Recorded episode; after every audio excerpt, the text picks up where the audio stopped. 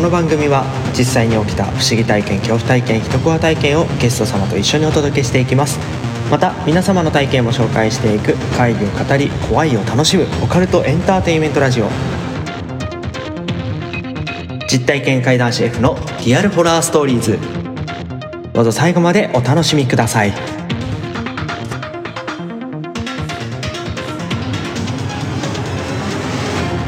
つしおにはびこる。夢か幻かはたまた現実か。さあ始めよう。リアルホラーストーリーズ。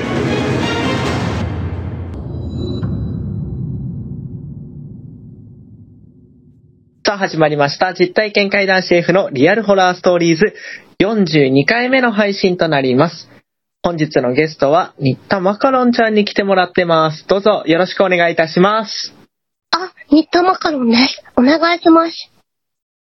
それは最後までそれを続けるのかな？うん、ごめん。多分無理。整体する。ということで改めまして新田マカロンちゃんでございます、えーふわふわガール目指し中。3時のおやつはマカロンが良き、ニットマカロンです。よろしくお願いします。よろしくお願いします。え、ほらね、あのー、F 君に聞いてもらいたい階段があるっていうことで、来させてもらいました。ありがとうございます。よろしくお願いしなんならね、ます。あの、フライングで先告知になっちゃいますけど、え百物語やるっていうことでね、そう、ただ日程がまだ決まってないから、そうもし、ねまあ、日程決まったらまた、はい。またね、告知します。F も出させてもらえるということで、もちろん、ありがとうございます。もちのマカロン。もちろんマカロン。そういう使い方をするのね。そういう使い方をする。なるほど、なるほど。面白いですね。いい、いいな、それ、もちろんマカロン。もちの流行らせていきたいですね。絶対流行らんねんけど。ほないね。本当にね早速なんですけどね。はい。聞いていきたいなと思うんですけど、いいですか？一発目いきなり。いや、そう、早速言いたいやつがある。おじゃあ早速聞きたいやつがある。早く階段言いたい、そう。あのー私大阪に住んでて、うんほんで、はいあのー大阪、同じ、同じく大阪に住んでるゲーム友達で S 君っていうのがいいねんやんか。うん。F 君じゃない、S 君っていうのがいます。はい。んで、あの、ちょ、S さ、なんか怖い話ないんって言ったら、俺さ、あの、一個だけマジで怖かった体験あんねんって言うねんやん。ほうほう。え、なになになにって言って気になるから聞いたら、なんか俺な、インターネットで、なんかマッチングアプリみたいなやつを使って、やりとりしてる島根の女の子がおってん。で、あ、この子めっちゃいい子やなと思ってて、ほんだら、島根まで会いに来てほしいって言われてんなって。うん。まあ、車も持ってるし、島根までほんだらちょっと運転していこうかなって。まあ、でもうちが思うにさ、絶対 S お前下心あったやろとか言いながら聞いとってんやけど、うんうん。まあ、まあまあまあまあ、みたいな感じで話が進んでいって。ほんで、車で島根行って、自分は駅のところのホテル取っててんやんか。いや、もうこれワンチャンやんとか思いながら聞いとってんけど、うん。その日ご飯行って、んで、ご飯食べてからちょっと映画見よっかってなって、映画行って、みたいな感じやってんやけど、ご飯食べてる時に、その女の子から告白されてん。毎日やりとりしてるし、毎日寝落ち通話しとって。んで、そんなん S もさ、ほんまやったら好意を持ってるはずの女の子やねんけど、おそらくやねんけど、うんめっちゃ詐欺さ、詐欺者めやったんやろな。あのなるほど。ごめん、俺、ちょっと友達としてしか見られへんわって言ったらしくて、うん。え、こいつエグいねんけどって思いながら 聞いてたな。ほんだら、あの、ほな、俺、あの、家送ってから自分のホテル戻るわって言って、うんなんとなくやけどさ、男の人って、この女、多分、ワンチャンとかでもやったらめんどくさなるなってわかるねん。あー、なるほど、なるほどね。で、絶対そういうめんどくさくなる系の女性やったから、家まで送って、自分は、その、どこそこ駅のホテル取ってるからって言って、ホテル戻って、で、ああ、なんか、どっと疲れたなと思って、ちょっとタバコでも吸おうかと思って、カーテンシャーって開けて、窓ガラガラって開けた時に、そのホテルの外に、その女の子おんの気づいてん。あれ、うん俺、家まで送り届けたのになんでやろ？どこそこ駅のホテルって言ったらここしかないから、かな？なんか、しょって思って、うん。あの、気づかれへんようにまだそっと閉めて、うん。で、次の日、あの、ガンダで大阪に帰りました。うん。うん。もう車でダッシュ。んで、そっから2、3日経ってんな。普通に日常生活に戻って、その日も朝から車で仕事向かおうとしたら、家出る前に気づいてん。自分の大阪の家の前に、その女の子がおんねん。島根の。うん。で、え、うわ、何？なんで？ってなって、え、気持ち悪い気持ち悪いってなってな。んで、え、生き量ちゃうん？って思って聞いてたら、警察呼んでん、S。ほんだら、警察来て、その女の子を逮捕されてん。ほう。それが、なんでかっていうと、食事と映画に行ってるやんか。うん。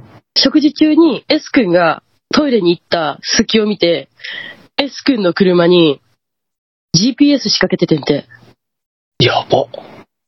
それで家が分かって、家まで来たっていう話やって。だからこれな、生き量ちゃうんってこっちはめっちゃ思っててんよ。ホテルの件もあったし。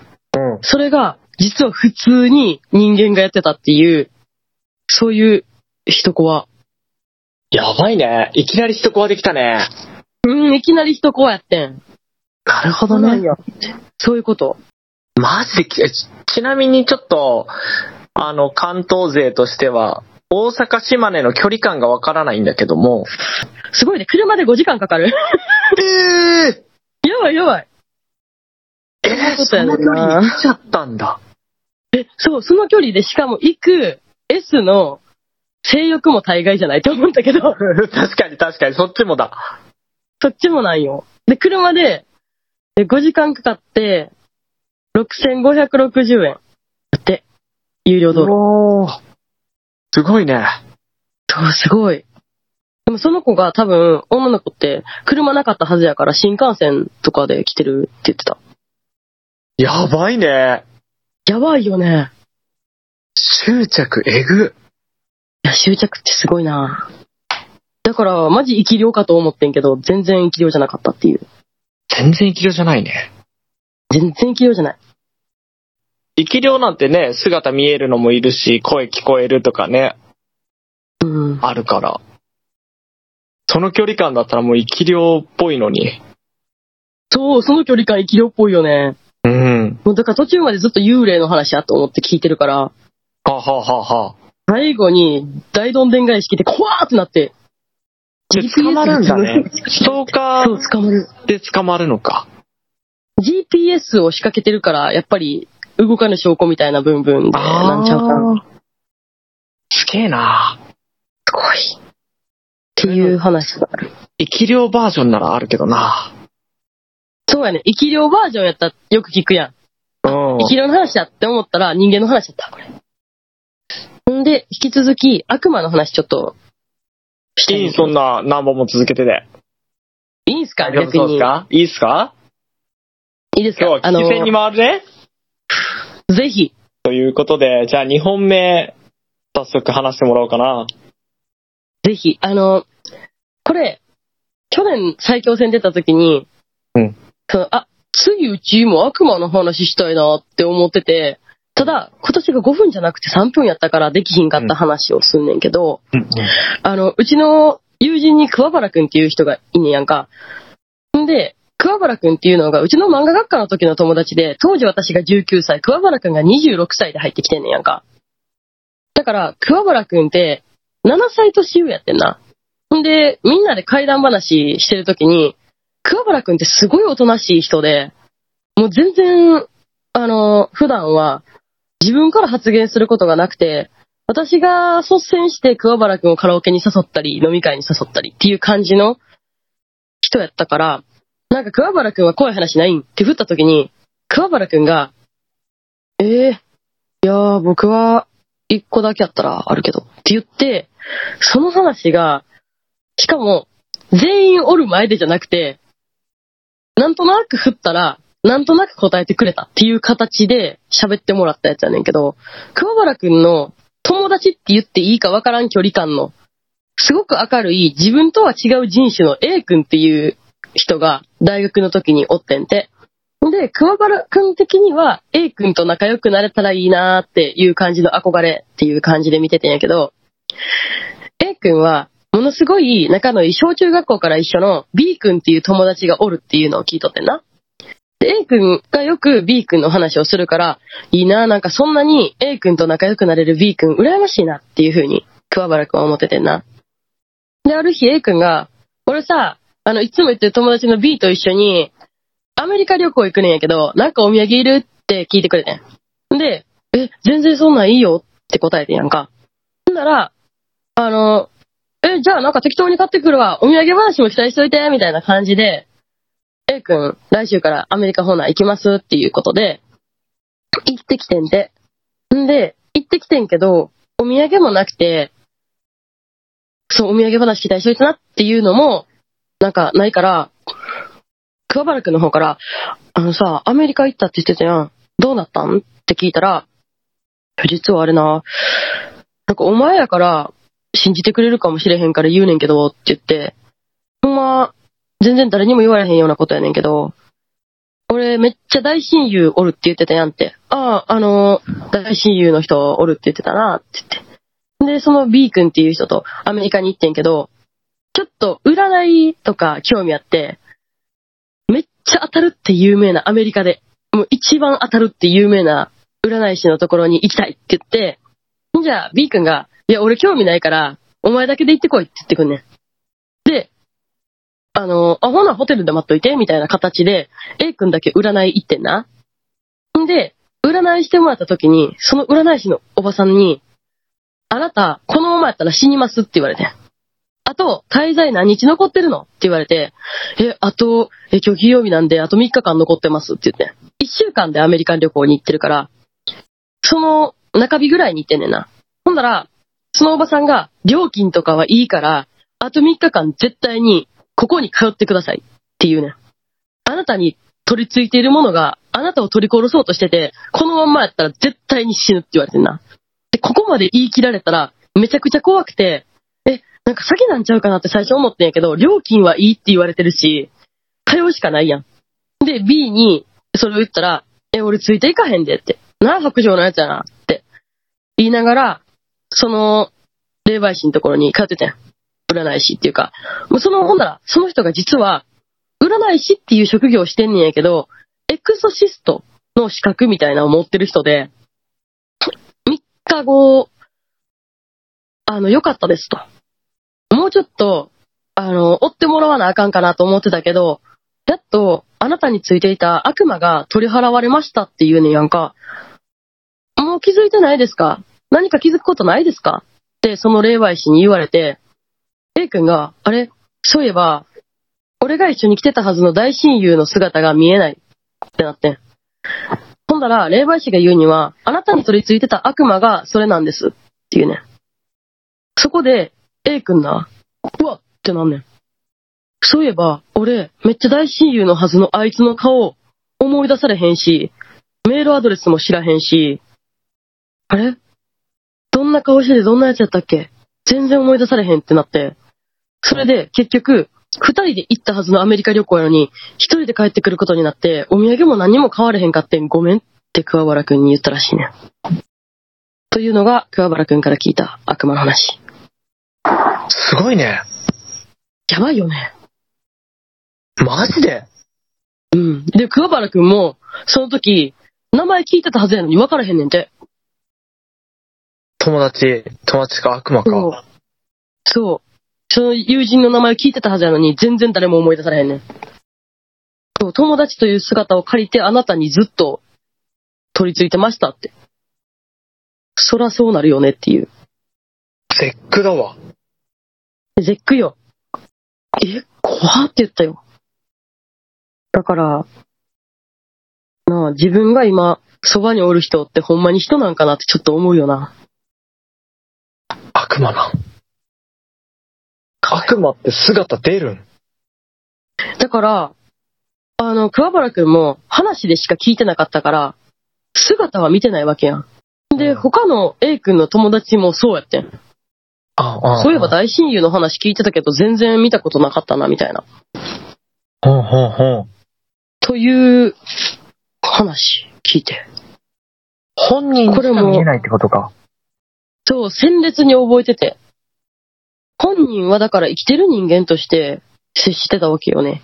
うんうん。怖かった、普通に。けえな、そんなことあるんだね。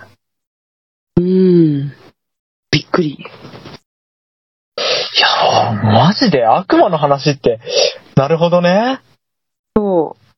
悪魔が取り付いていましたって言われるのよ。それで、3日間払い続けてくれようとしてたんだね。え、最初はその人と一緒に行ったってことか？最初はその B 君と一緒に行ったけど、建物に入る前に、いや、俺、そんなん興味ないから、みたいな形で戻っていったっていう。そらそうやんな。うん気づかれたくないもん。そうだね。うん。でも力強いから気づかれてしまったんやろな。で、気づいた時にはもう一緒にいなかったっていう。そうそうそう。あれ、何してたっけ？って。名前も顔も分からへんし。すげえ。悪魔払いともまた違うけど、うん。でも悪魔払いの一種なのか。うん。しかも悪魔ってそういう形なんやっていう悪魔の形をちょっと疑うような確かに。話だった。でもなんかそういうの、例のパターンでもそういうのあるよね。普通に。うんまあ、海外では悪魔かもしれないけど、日本では。ちなみに F 君は自分の身内にうん幽霊が化けて出たことってある？身内に、あ身内の姿で自分のところにいる。そう。そないね。う。ないんや。うち一回だけあんねん。あるんだ。それ、引きずり込もうとしたりとかさ、油断させて？あ、そうそうそうそう。近寄ってくるみたいなそんな感じ。こと聞くけど、そんな感じ。え、あの、それ聞いてもいいやつ？え、聞聞いても、全然聞いてもいいやつ。え、聞きたい。え、聞く？聞く、ん 聞くとか言う。聞く。あの、これな、うちがさ、普通に、夜仕事しとって、例えば10時から仕事とかやっとするやん。夜の。11時かとか。結構遅めの時間帯からやったから、ギリギリまで寝ててん、夜。うんうん。で、その日も、ああ、もうなんか、化粧するまでの時間ちょっと寝るか、みたいな感じで、寝とって、夢の中でさ、お母さんの顔をした人が出てきて、うんあのな、ここにな、韓国人のお墓があるから一緒に入ろうって言ってくんねんやん。うん。で、うちお母さんやと思ってんねん、それを。うん。だから、うんって答えてん。ほんだら抱きしめられてんやけど、あれ？ちゃう？うちのお母さんモヒカンのはずやのに、この人、ボブヘアやってことに気づいてん。うん。あ、うちお母さんモヒカンやねんけど、うん。まあ、それで、そのボブヘアのお母さんの顔をした人に、横倒しの感じで、そのままお墓に入れられてしまってんやん。で、入れられた瞬間に、金縛りにやって目覚めてんねん、もうん。う。うわ、来たよ、とうん。ほんだら、人型のドロッドロの何かが、私の上に乗ってんねんな。抱きしめる形で。うんもうほら、これお母さんちゃうかったやんって思って。これ絶対さっきの韓国人の女のやつやんってうん。思って、で、私あの、自己流の金縛りの解き方があって、うん。サンボマスターを歌うねん。うん。お経わからんから。うん。あうん。サンボマスターの、鳴らせ鳴らせ心の声をタンバリン、タンバリン、夢に描いた景色などっていうのを、むっちゃ心の中で大熱唱すると金縛り解けるっていう、めっちゃいい方法があって。で、それを使って解きまして、んで、うん。うわ、もうめっちゃ気持ち悪いことあってんけど、おかんに言おうと思って、おかんに関係してることやから。で、リビングのドアをガチャって開けたら、お母さんと、なんか、その時全然知らなかったんやけど、偶然、あの、私の大嫌いな他府県のおじ、あんまりここに来ることはない、おじが彼女を連れて来ててん、遊び。に。うん。んで、あ、起きた？みたいな。うん、うん起きてないって言って。起きて、起きてはないねん。あの、また寝んねんけど、今な、こんなことがあってんって言って、今の韓国人の女のお話をしたら、うん気色悪い、何それって言って。え、まあ、でも、金縛りにあったとはいえ、なんか、ゆ夢やったんかなって言って、もう一回寝るわって言ってんな。うん。で、もう一回あの、寝るわ、言って、リビングガチャって閉めて、自分の部屋戻って、布団に入ってまだ電気も消してないうちに、まだ寝てもない、目をつぶっていもいないのに、起きてるのに金縛りにあったの。うん。起きてるのに金縛りにあったのが、それが初めて。でもそれから起きてるにもかかわらず金縛りに合うようになっていってんけど、へえ。その金縛りに、もう布団に入った瞬間、ガーン金縛りです。またさっきの人型のドロドロが乗ってますってなって、もうえってきしょーってなって、うん。もう一回金縛り解いて、もう一回リビングがチャリってして、うん。なもう一回来てんけど、うちまだ寝てないねんけどって言ったら、え、起きてんのに金縛りって合うん？みたいな。うん。え、それガチモンのやつじゃん？みたいな感じで。うんうちあの、おじもおかんも結構そういう霊体験してるから、うん。え、もうやばいやんって言って。なんか、払った方がええんちゃうんとか言われながら、もうその日はさ、寝られへんやん。そんなんあって。だからもう、もう化粧してええわって思って、化粧して、もう時間過ぎるまで、なんかゲームでもしようかって思って、そういう経験があってんやけど、そのな、翌日か2日後ぐらいに、自分の部屋で普通に動画見ながらゲームみたいな感じで過ごしててんやけど、うちの家って結構防音機能の生活音が、リビングの生活音全然聞こえへんのよ。こっちの部屋。っうん。うん。ていうのが、リビングとちょっと厚めの扉一枚で隔たれられてて、そのリビングって絶対ガチャっていう音がすんねんやんか。あんま油さされてないから。ガチャギーっていうの。それが聞こえたら、あ、おかんトイレ行くんやとか、そういう感じでわかんねんけど、うん。ガチャっていう音がしてないにもかかわらず、私の部屋の前で、うちのおかんの声で、なあ、コンビニ行こうって言ったやんって半笑いで言ってくんねんやん。なんか希少いなと思って、うちちょっとあの、無視する癖あるから、一旦無視してんな。ガチャって言ってへんし、希少いなっていうのもあったし。んで、一旦無視して、から、あれでもリビングやっぱりガチャって言ってないよな。もしコンビニ行くんやったら、玄関のドアがガチャンっていう音が聞こえるし、もしリビングに戻ったんやったら、リビングの扉ガチャンって閉める音が聞こえんねん。うちあの、扉閉めへんかったらガチ切れするタイプやから絶対扉閉めさせるようにしてんねんな。んで、うわ、気持ち悪いなって思って、そっから1時間経って、うちがトイレに行くタイミングで、ガチャってリビング開けて、なあ、おかんさっきさ、コンビニ行こうって言ったって聞いたら、おかん連続ドラマずっと見てたから、3時間ぐらいリビングから動いてないねんやん。って言われて、うわ、絶対さっきの韓国人の女のやつやと思ってん。んで、それをさ、友達のサキさんっていう人に喋っててんやんか。で、サキさんが、その話絶対にあかんやばいやばいやばいやつやってって。なんかこっちまで来てまうって言った瞬間に、LINE の通話切れて、ポップアップメッセージな、見たことのないような言葉が書かれてんねやんか。この通話はおつなぎすることができませんでしたって。いや、繋がってたし、みたいな。んで、え、気持ち悪ってなって、もう一回電話した時に、さきさんが、もうなんか、あの、そっちから女の声が聞こえるような音も入ってるし、もうこの話やめようって言ってきて、その韓国人の女の話、途中で終わってんやん。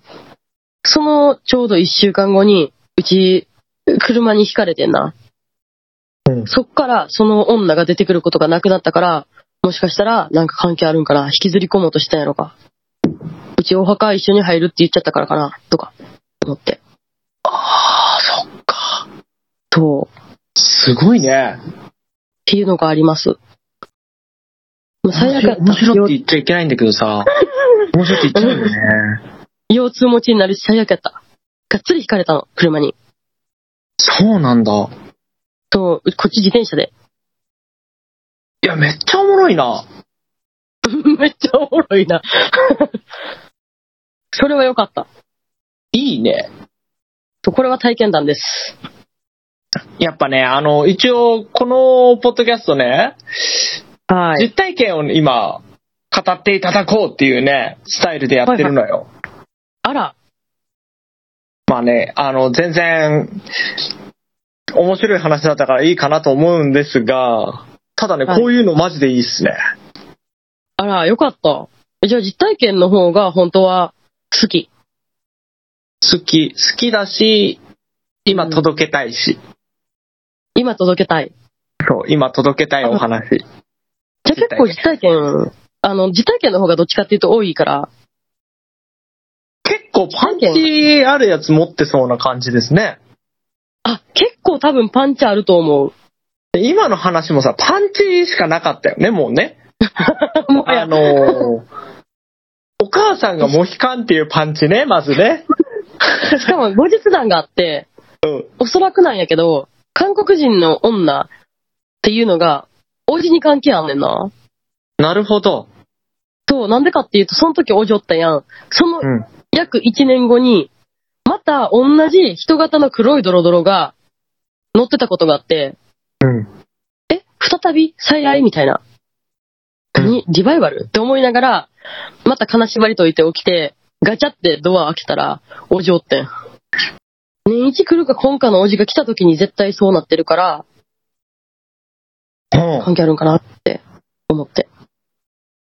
すごいね。そのおじさん、韓国人の女性をなんかしたのかもしれないね。あ、したんかもしれへん、でも。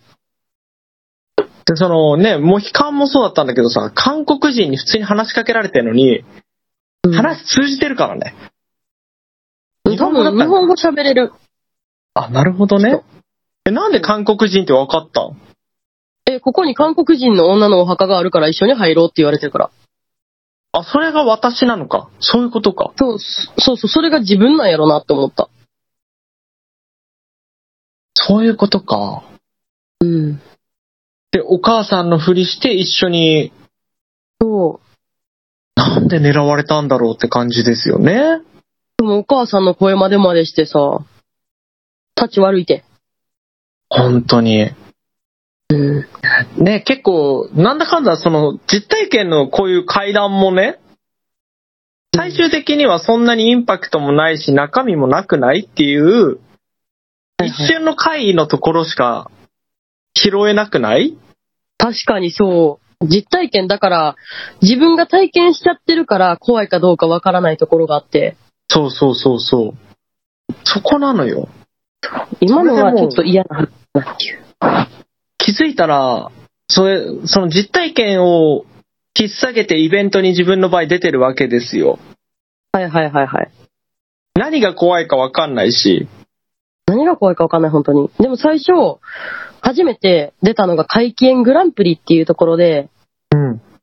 そこで触りのある階段から落ちちゃう話をしたんですね。うん。そ、そこからやったから私も実体験始まりかも。なるほど。ん階段から落ちちゃうわ？突き落とされちゃう系ってことですかね？なんか、なぜか話したら私が階段から落ちちゃう。そういうこと？そう。この話をすると、階段から落ちるよっていう。落ちるよって。この前、あの、ある人のスペースで、また、あの、数年に一回ちょっと喋りたくなるから、はいは数。年に一回喋るんですけど、2年ぶりに喋るわって言って喋ったら、その次の日に仕事を変える時の階段で、全然知らん女がなんか叫んでびっくりして落ちたの。すごい叫び声で。うん。えってなって階段ドドドってちょっと2、3段。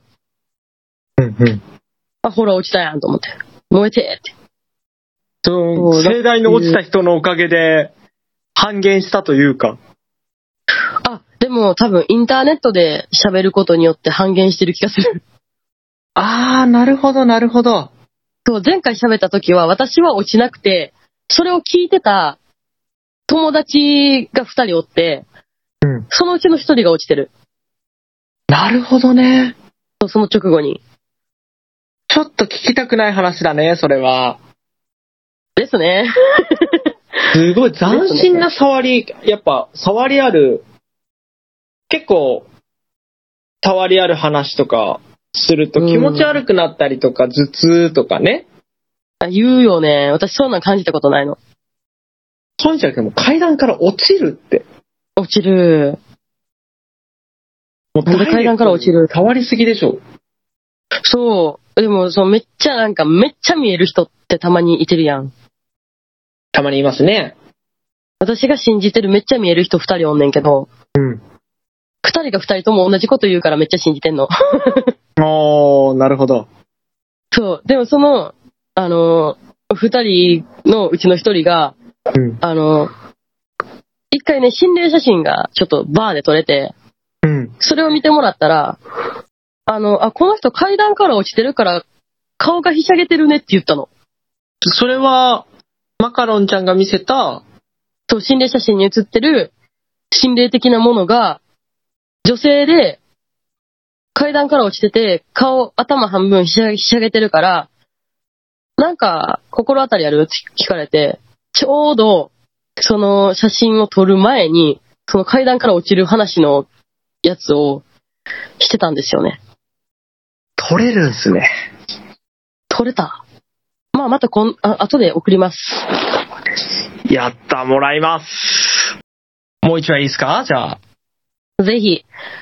あのーこれ結構、スカイプにまつわる話やねんや。っほうて。いうのが、あのうち18歳の時やから結構前やねんけど、まだガラケーの時代で、はいあのビデオ通話をする機械って、パソコンでスカイプで持って、あのパソコン用のマイクとパソコン用のカメラがないと、数人のグループ通話でのビデオ通話ってできひんかってん。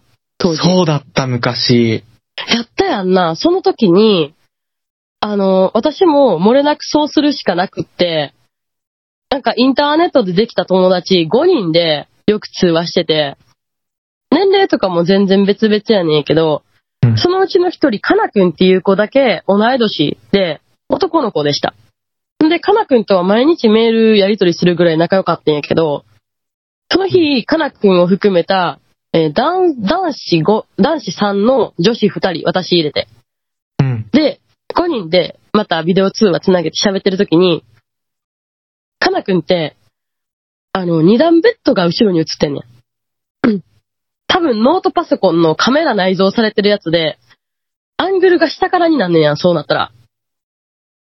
カメラが調整できひんから。うん。で、下からのアングルで、二段ベッドの上の段の、底が見えてる状態。はあ、はあはあはあ、で、うわ、カナ君まだ二段ベッドな、とか、うちら18歳やからさ、うん。うん。言うとって、で、うるさいわ、とかって言って、カナ君の二段ベッドいじりとかもあって、うん。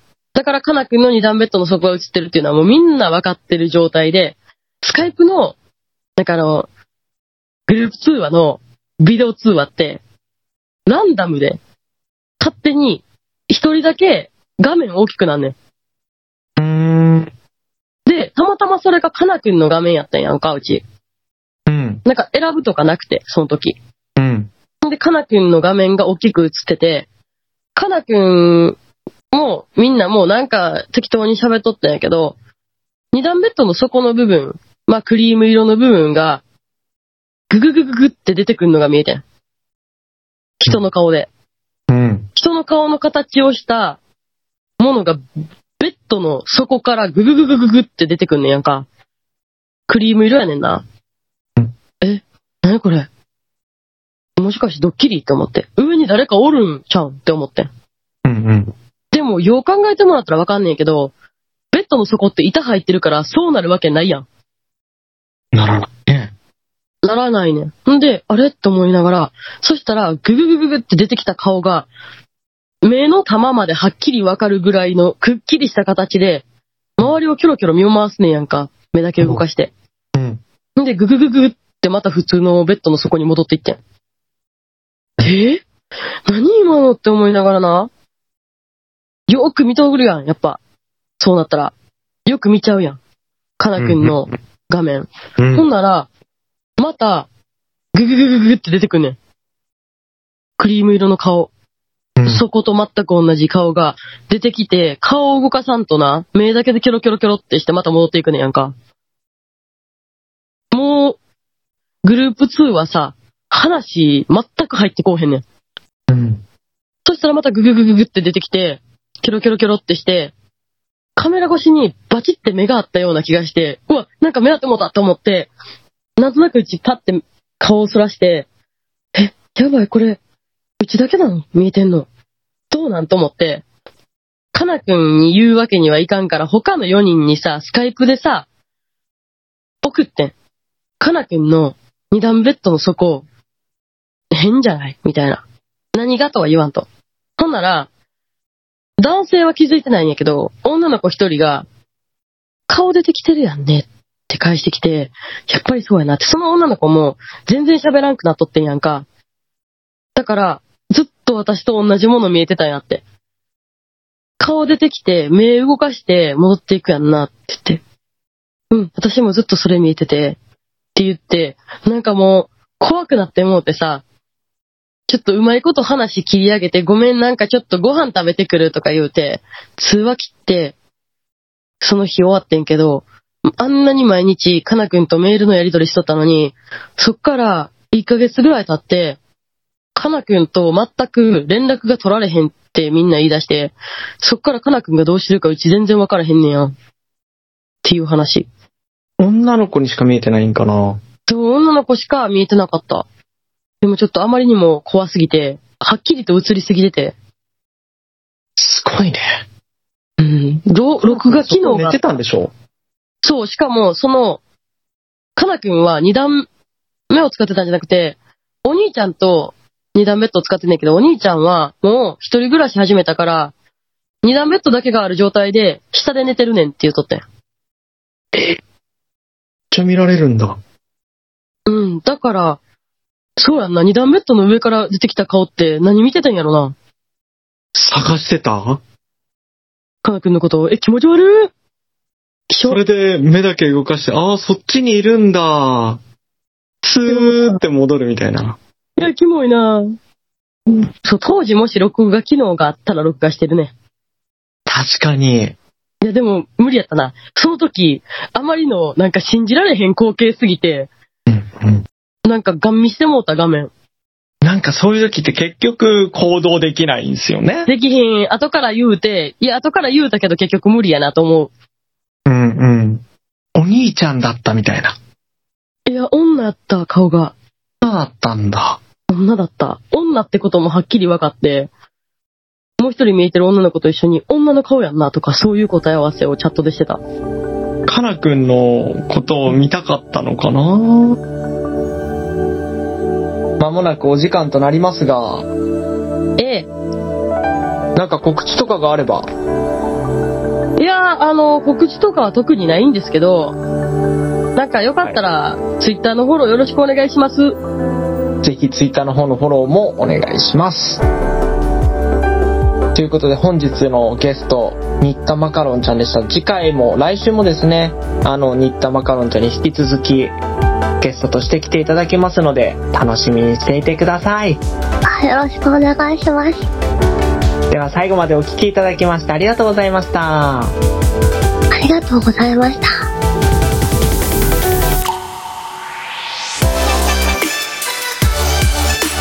リアルホラーストーリーズでは不思議体験恐怖体験一コア体験トークテーマや番組の感想などメールまたは DM にて受け付けております概要欄のリンクページより飛べますのでどしどしお送りください。